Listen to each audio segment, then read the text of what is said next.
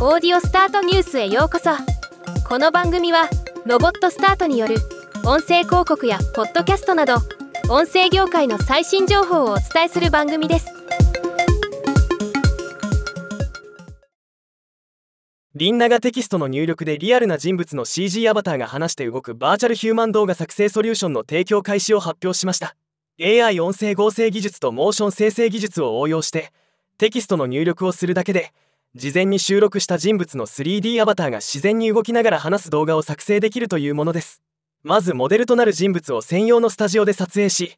声を録音して記録することでキャラクターデータとし取得したデータをもとに感情にのっとった自然なイントネーションによる発話と発話時の動作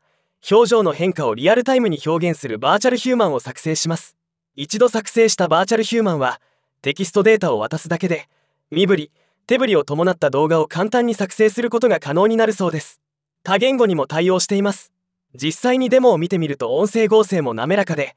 動きもかなりリアルですね。ちょっと怖いぐらいです。ではまた。